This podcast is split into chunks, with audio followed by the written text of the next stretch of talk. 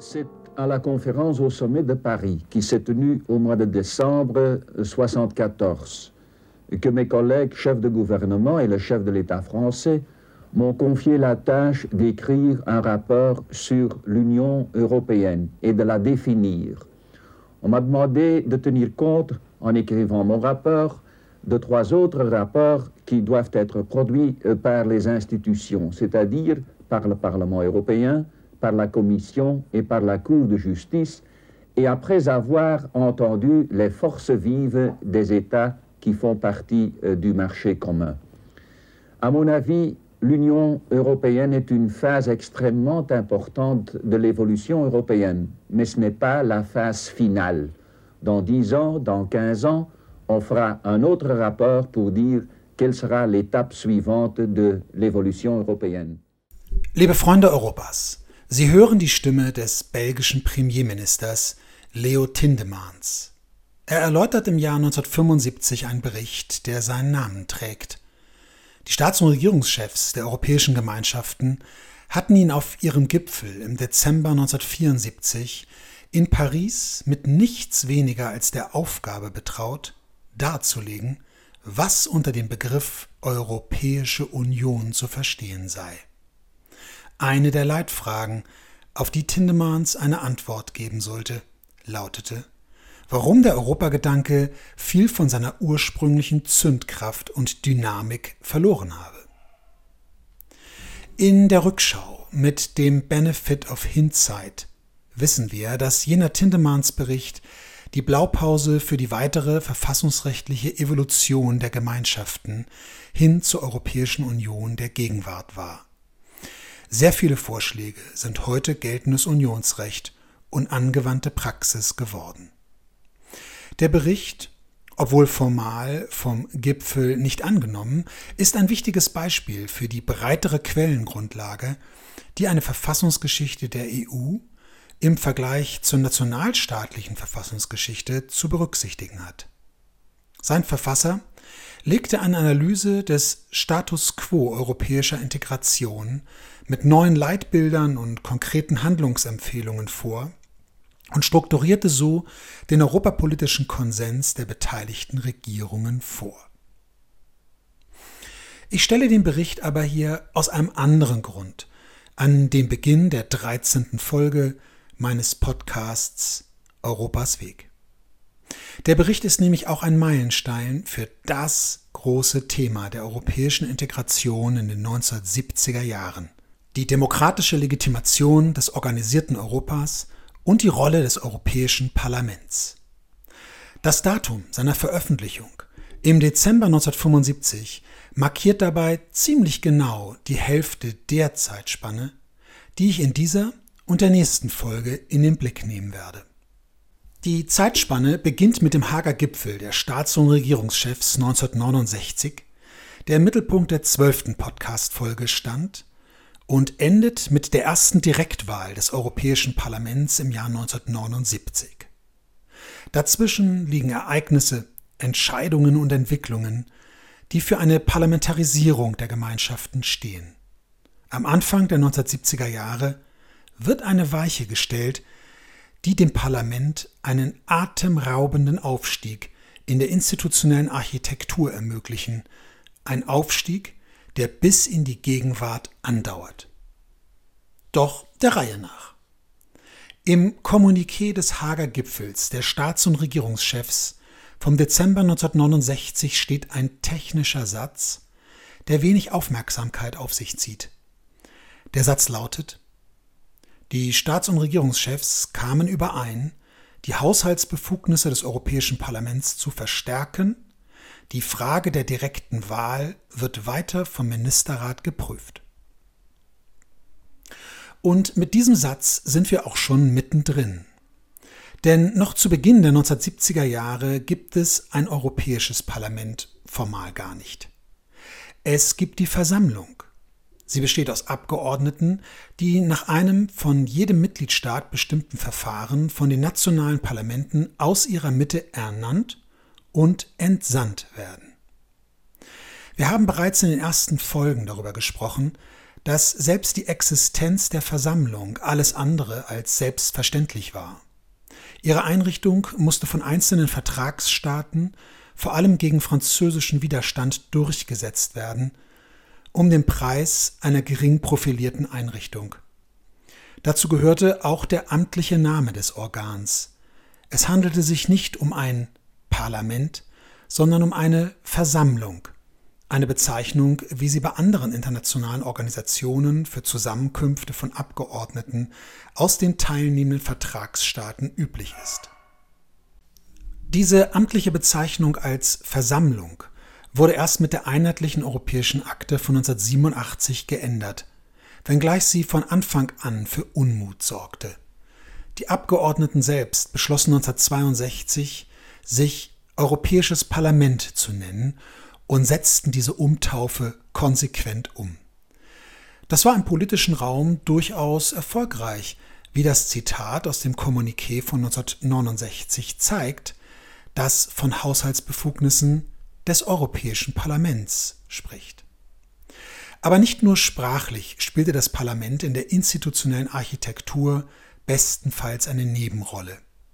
Die Verträge wiesen der Versammlung zwar Beratungs- und Kontrollbefugnisse zu, diese erschöpften sich jedoch in einem Anhörungsrecht zur Rechtsetzung, der Beratung des Gesamtberichts der Kommission und der Möglichkeit eines Misstrauensvotums gegen die Kommission. Eine stärkere parlamentarische Beteiligung an der politischen Willensbildung und Rechtsetzung der Gemeinschaften passte vor allem aus Sicht französischer Politiker zum einen nicht in die technokratische Konstruktion der Gemeinschaften und widersprach zum anderen der Überzeugung, dass der politische Primärort, an dem das Volk repräsentativ an der Hoheitsgewalt beteiligt ist, weiterhin der Nationalstaat mit seinem Parlament sei. Dies sah man vor allem in Italien und der Bundesrepublik ganz anders. Die Bundesregierung und ihr intellektuelles Umfeld sahen in einer Parlamentarisierung der Gemeinschaften den Weg zu der angestrebten europäischen Föderation, die ein parlamentarisches Regierungssystem haben sollte, wie es aus dem klassischen, aber historisch überholten, weil zukunftslosen Nationalstaat vertraut war. Die interessierende Frage der parlamentarischen Funktionen innerhalb der Europäischen Wirtschaftsgemeinschaft. Wir sind der Überzeugung, dass die Versammlung der Gemeinschaft sich erst im Anfang ihres Entwicklungsstadiums befindet. Ihre Ausgestaltung und die Erweiterung ihrer Befugnisse liegen ganz in unserem Sinne. Das Ziel für die Europäische Parlamentarische Versammlung muss Herstellung einer echten parlamentarischen Kontrolle durch ein in direkten Wahlen frei gewähltes Europäisches Parlament sein. Diese Entwicklung ist im Vertrag ausdrücklich vorgesehen. Die Bundesregierung wird alle Bestrebungen unterstützen, die darauf hinauslaufen, der neuen Gemeinschaft ein voll aktionsfähiges und mit den nötigen Befugnissen ausgestattetes Parlament zu verschaffen. Ebenso so Walter Hallstein, Staatssekretär im Auswärtigen Amt, Leiter der deutschen Verhandlungsdelegation und späterer Präsident der EWG-Kommission in der Erklärung der Bundesregierung am 21. März 1957 vor dem Deutschen Bundestag aus Anlass der Ratifikation des EWG-Vertrages. Liebe Zuhörerinnen und Zuhörer, in früheren Podcast-Folgen haben wir darüber gesprochen, dass die Mitglieder der Versammlung sich mit dieser Rolle nicht zufrieden geben wollten. Die beratende Versammlung der Montanunion etwa arbeitete den einflussreichen Entwurf einer Satzung für die europäische politische Gemeinschaft aus. In Folge 3 haben wir das thematisiert. Und ich habe auch erwähnt, dass es einen Ankerpunkt in den Verträgen gab, auf dem die Hoffnungen der Föderalisten ruhten.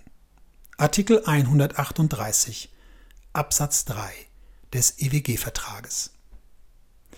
Dieser Vertragsartikel ermächtigte die Versammlung, Entwürfe für allgemeine unmittelbare Wahlen nach einem einheitlichen Verfahren in allen Mitgliedstaaten auszuarbeiten. Zwar hatte der Rat einen solchen Entwurf einstimmig zu erlassen und die Mitgliedstaaten hatten diesen zu ratifizieren, aber immerhin, mit diesem Vertragsartikel lag ein europäisches parlamentarisches Regierungssystem im Möglichkeitsraum, in dem das EP die europäische Politik maßgeblich bestimmen würde. Übrigens steht diese Regelung auch weiterhin in den Verträgen und sie ist, trotz mehrerer Wahlrechtsentwürfe, die seit 1960 vorgelegt worden sind, bis heute unerfüllt. Das Europäische Parlament wird seit 1979 zwar direkt gewählt, jedoch wählen die Unionsbürgerinnen und Unionsbürger ihr jeweiliges nationales Sitzkontingent nach 27 verschiedenen Wahlrechtssystemen. Die Regelung symbolisiert deshalb nicht nur einen ungelösten Machtkonflikt zwischen den Organen, sondern steht auch für die unentschiedene Gestaltform, die das organisierte Europa annehmen muss, soll, kann.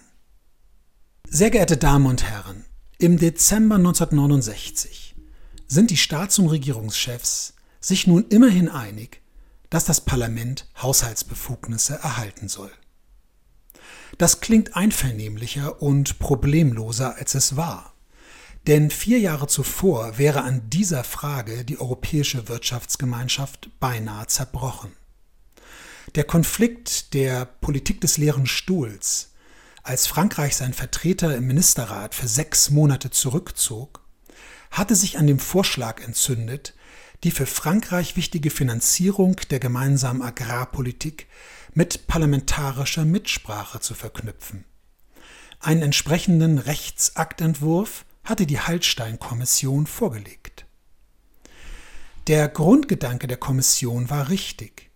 Wenn die europäischen Gemeinschaften nicht mehr über jährliche Beiträge der Mitgliedstaaten, sondern über Eigenmittel finanziert werden, dann werden diese bislang unter die nationale Budgethoheit fallenden Finanzmittel dem Einfluss der mitgliedstaatlichen Parlamente entzogen. Stattdessen erhalten die Gemeinschaften das Recht, Abschöpfungen aus Agrarimporten und Zolleinnahmen aus der Wareneinfuhr in den gemeinsamen Markt zu behalten. An die Stelle der Budgethoheit nationaler Parlamente sollte dann, so die Idee, kompensatorisch das Europäische Parlament treten. Wissenschaftler, Ministeriale und Politiker sprachen in dieser Zeit unisono bereits von einem demokratischen Defizit der europäischen Gemeinschaften, das es auszugleichen gelte. Es spielte auch eine Rolle, dass die Gemeinschaften neue Vorhaben angehen wollten. Besonders Pläne für eine Wirtschafts- und Währungsunion lagen in den Schubladen.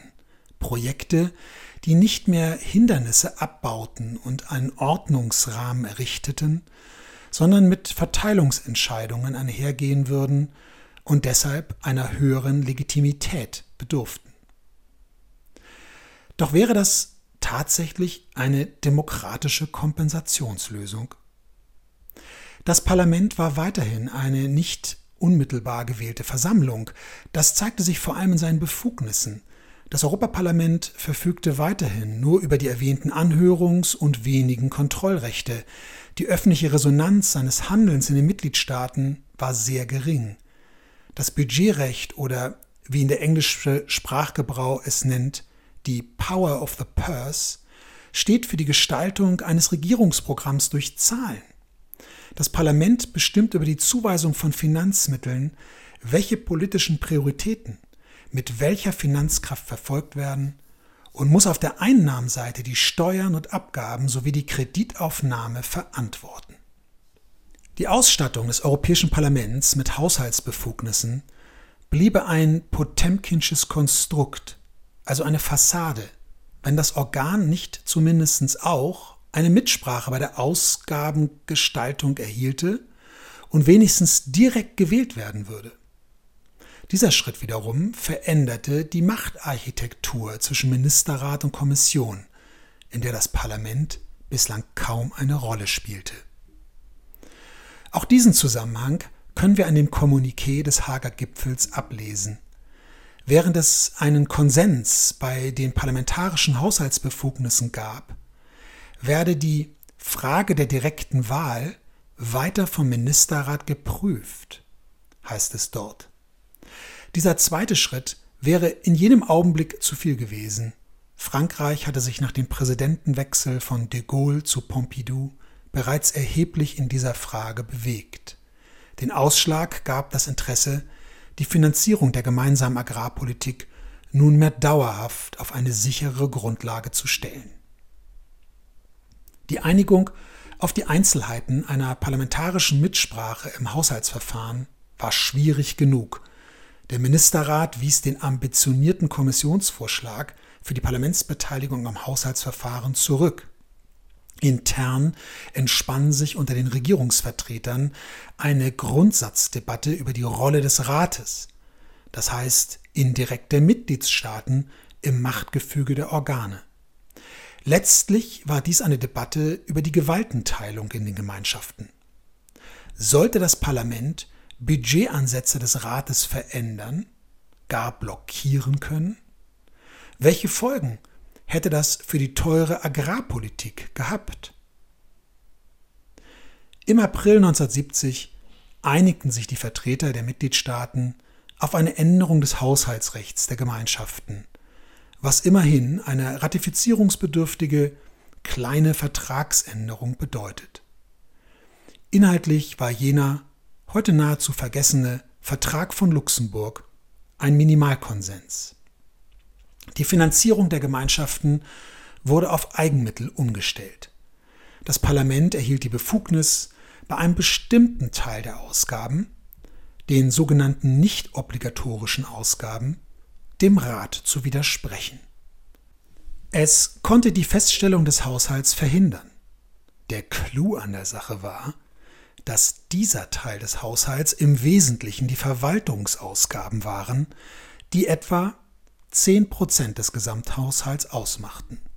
90 Prozent des Haushalts wurden wegen sekundärrechtlicher Verpflichtungen als obligatorische Ausgaben deklariert, zu denen das Parlament seine Meinung sagen konnte, der Rat aber das letzte Wort behielt.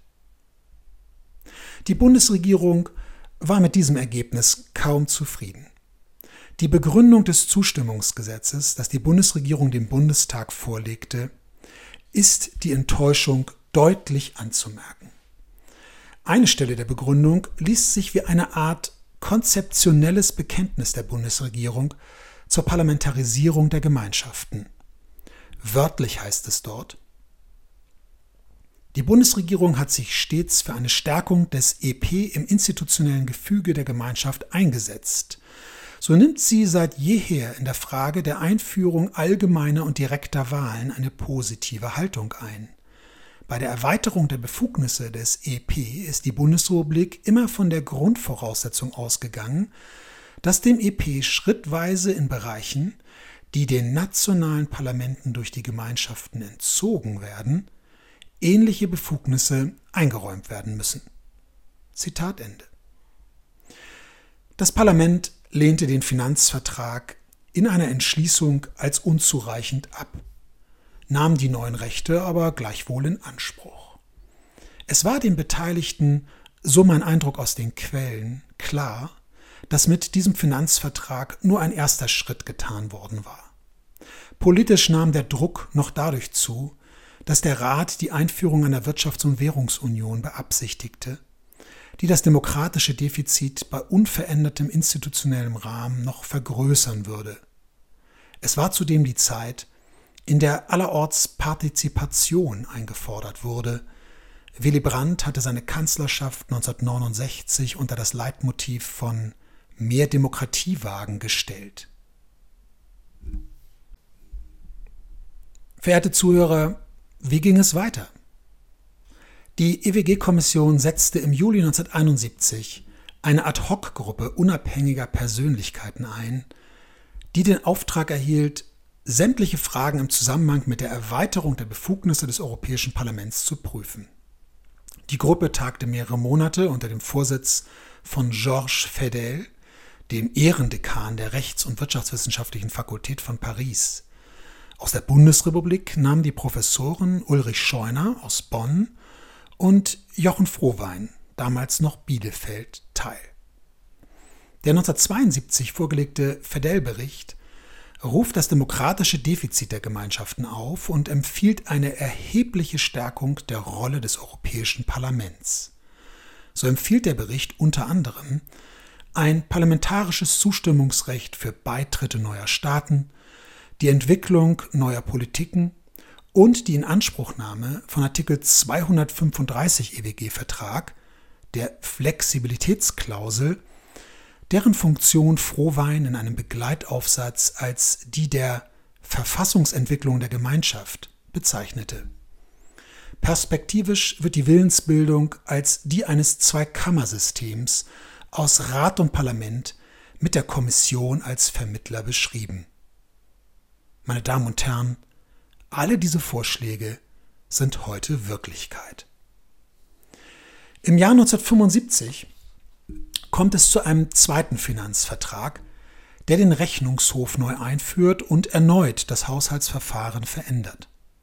Das Parlament erhielt nunmehr das Recht, aus wichtigem Grund den Haushaltsentwurf insgesamt abzulehnen und die Vorlage eines neuen Entwurfs zu verlangen. Auch bei den zwingenden Ausgaben konnte das Parlament nun mitreden, Änderung musste der Rat mit qualifizierter Mehrheit dann ablehnen. Wir haben heute zu den Ereignissen deutlichen Abstand und wir wissen, dass das Europäische Parlament in der Gegenwart neben dem Budgetrecht auch den Status als nahezu gleichberechtigter Mitgesetzgeber der EU hat. Die Entwicklungsgeschichte des Europäischen Parlaments wird zumeist aber als die Geschichte des noch nicht und des nunmehr Erreichten, auch mit verständnislosem Unterton erzählt. Wie wir nun deutlicher sehen, gab es Gründe für diese exekutive Konstruktion der Gemeinschaften, die mit der Machtarchitektur zusammenhängen. Diese Ursprungskonstruktion gerät Anfang der 1970er Jahre unter Druck.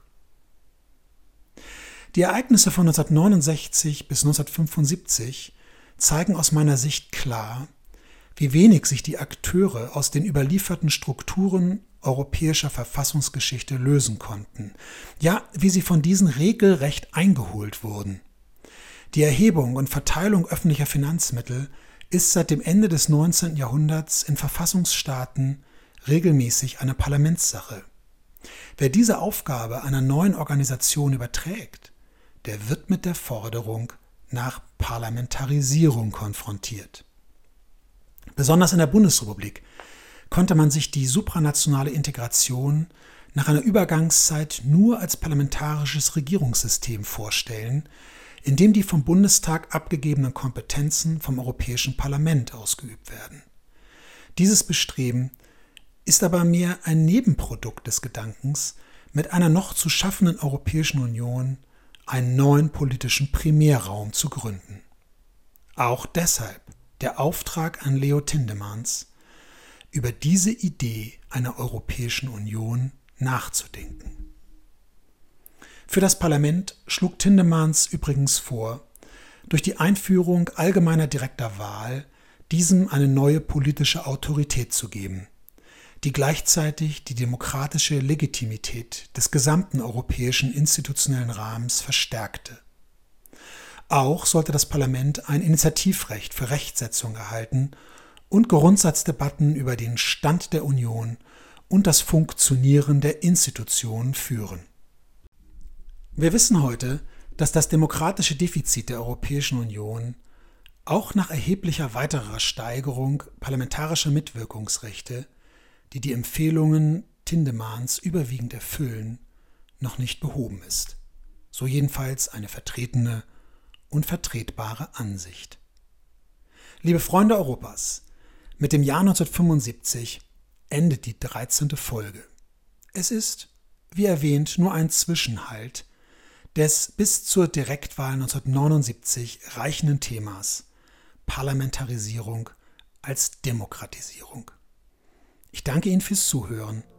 A bientôt, Ihr Frank Schorkopf.